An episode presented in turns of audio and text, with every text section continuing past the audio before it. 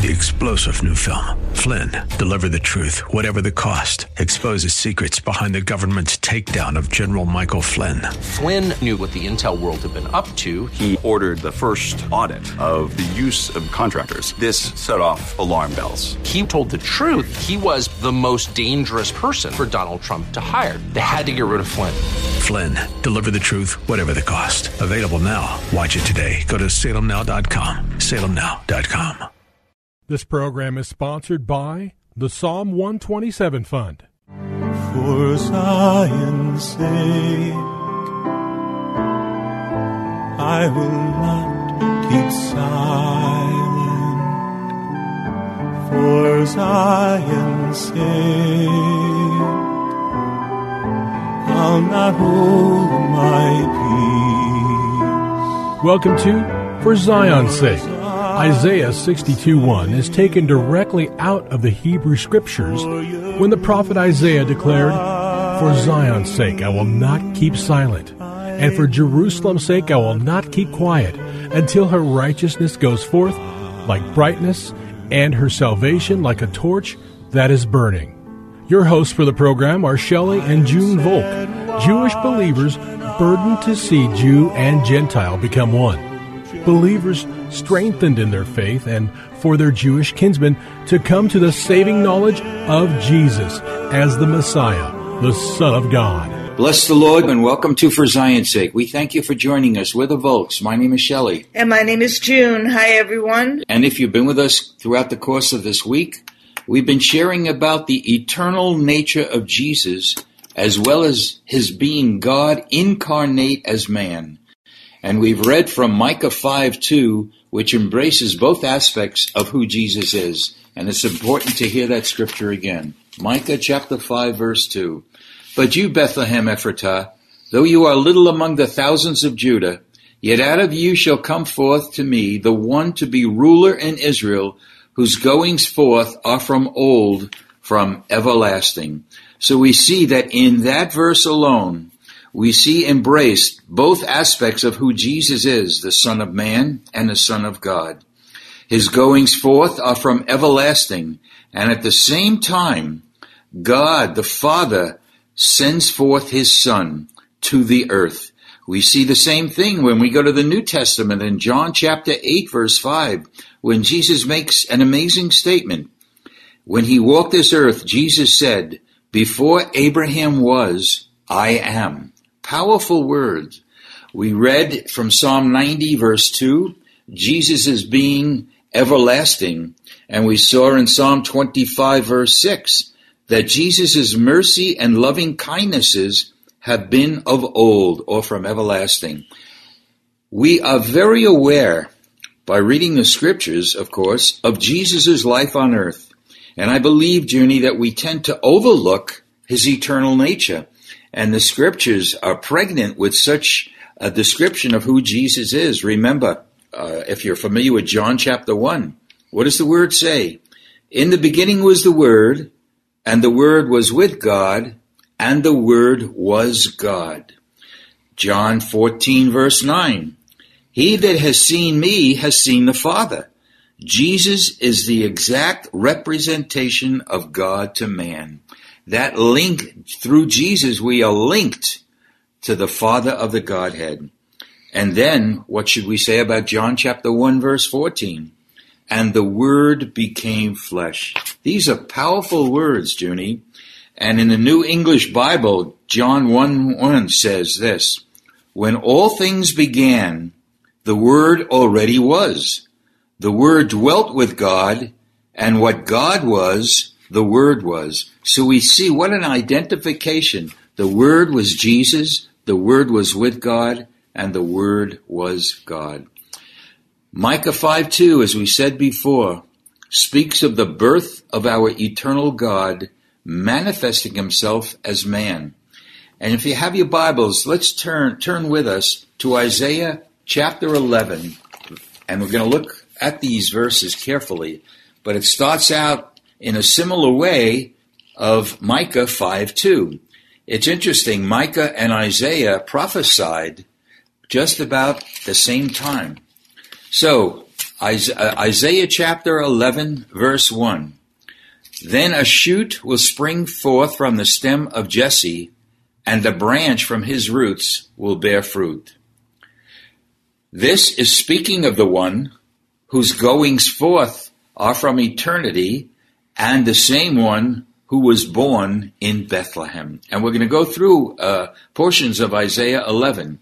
But as background information, with the Babylonian captivity in 586 BC, the Davidic line of the kings appeared to be over with. Yet, what we didn't know, but God knew it all along, that uh, continuation of the kingdom through the David line remained in the stem or stump of Jesse, and that were the roots of the Davidic line, knowing that, of course, Jesse was the father of David, through whose line the messianic king was to come.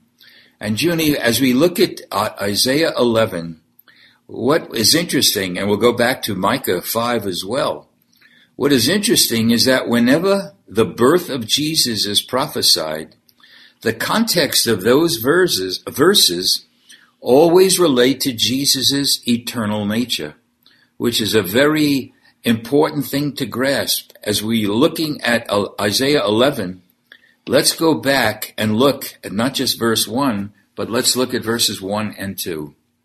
Then a shoot will spring from the stem of Jesse, and a branch from his roots will bear fruit. And we see chapter 2, uh, verse 2 rather.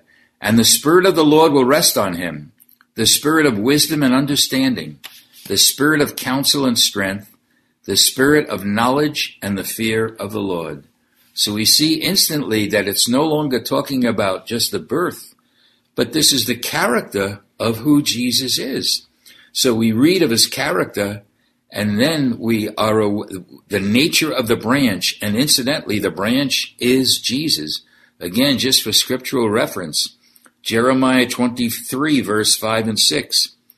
Behold, the days are coming, says the Lord, that I will raise to David a branch of righteousness. A king shall reign and prosper and execute judgment and righteousness in the earth. In his days, Judah will be saved and Israel will dwell safely. Now this is his name by which he will be called, the Lord our righteousness. And it's interesting too, Shelley. People might be listening and saying, boy, that's very interesting about Jesus, but what does that have to do with my life or my understanding of him or who he is uh, in me? And I think if we look at Isaiah again, eleven two, and the Spirit of the Lord shall be upon him, the Spirit of wisdom and understanding, the Spirit of counsel and might, the Spirit of knowledge and of rever- reverential and obedient fear of the Lord. I'm reading from the Amplified. Uh, those words in Hebrew are the meaning of that verse. So, Shelley, if we ask the Lord to come into our heart. And we give our life to Him. And we desire with all of our heart to live for Him, His resurrected life comes in and He gives us a new heart. But along with that, it's the same Jesus who is resurrected and now sits at the right hand of God, his resurrected life through the power of the Holy Spirit lives in us. So in us, we have the spirit of wisdom and understanding, the spirit of counsel and might, the spirit of knowledge, and the reverential and obedient fear of the Lord. And when that begins to um, connect with our soul, for example, the resurrected God in us might not agree with something we're thinking or feeling or desiring to do. We have a battle then within our heart. And we as believers need to learn how to yield our own thoughts and our own will to the resurrected Messiah that lives in us. And what happens then, Shelley? We will be transformed into his image and his likeness. And just as you're sharing of how Jesus and the Father are one, and Jesus is eternal, and he was and is and is to come, he makes us as he is. That's why he taught us to pray, Our Father who art in heaven. In other words, the Lord can give us wisdom for life. The Lord can give us counsel for life. The Lord can give us understanding of things that our mind cannot comprehend. So, um, a personal relationship with Jesus is so important in these days. And I want to encourage every listener that wherever you are, you can stop and cry out and ask for the God of Abraham, Isaac, and Jacob to reveal himself to you and to show you if he in fact is the promised Messiah for our Jewish people and the Son of God. You know, it's amazing about verse 2, Junie, as you point out. Um, in Revelation, it talks about the seven spirits. Well, look at this carefully. And number one, it starts out with the Spirit of the Lord. So that's one. The Spirit of wisdom, two. The Spirit of understanding, three. The Spirit of counsel, four. The Spirit of might or strength, five. The Spirit of knowledge and the fear of the Lord.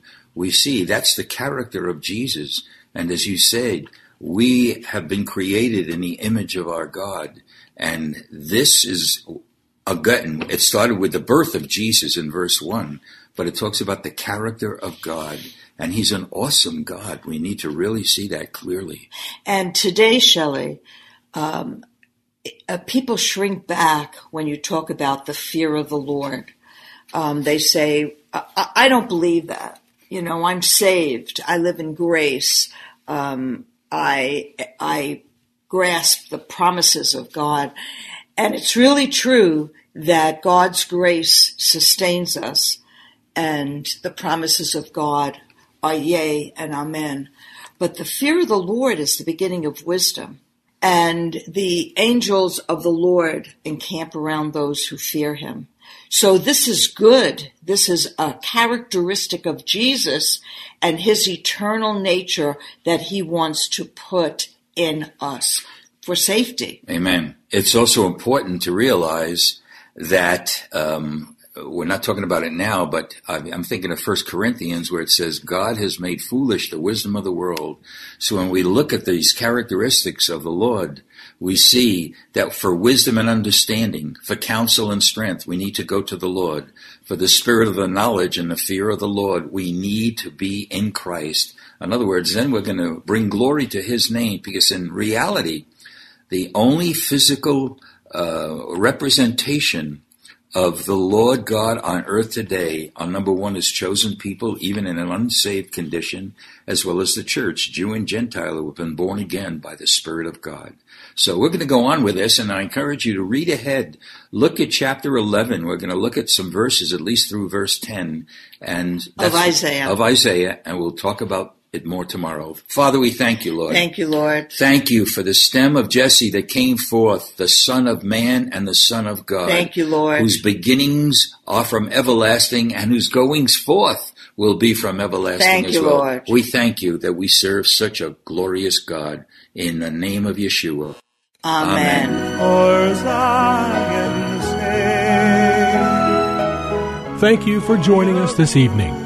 If you would like to get in touch with Shelley and June, you can write to them at P.O. Box 1784, Scottsdale, Arizona 85252. That's P.O. Box 1784, Scottsdale, Arizona 85252. And you can also contact them on their website, ShellyandJuneVolk.com. That's ShellyandJuneVolk.com.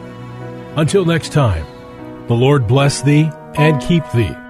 The Lord make his face to shine upon thee and be gracious unto thee. The Lord lift up his countenance upon thee and give thee peace. This program was sponsored by the Psalm 127 Fund. Three star general Michael J. Flynn, head of the Pentagon Intelligence Agency, knew all the government's dirty secrets. He was one of the most respected generals in the military. Flynn knew what the intel world had been up to, he understood its funding. He ordered the first audit of the use of contractors. This set off alarm bells. The explosive new documentary, Flynn, Deliver the Truth, Whatever the Cost, uncovers the facts behind this scandal. Flynn told the truth. He was the most dangerous person for Donald Trump to hire. I find out the worst enemy that I'm going to face in my life is right here in America. They took my assessment and they wanted me to change it. And I was like, I'm not changing it. They had to get rid of Flynn. With in depth interviews, archival footage, and never before seen personal records of the man behind the headlines. I just felt like I was drowning. Flynn, deliver the truth, whatever the cost. Available now. Watch it today. Go to salemnow.com. Salemnow.com.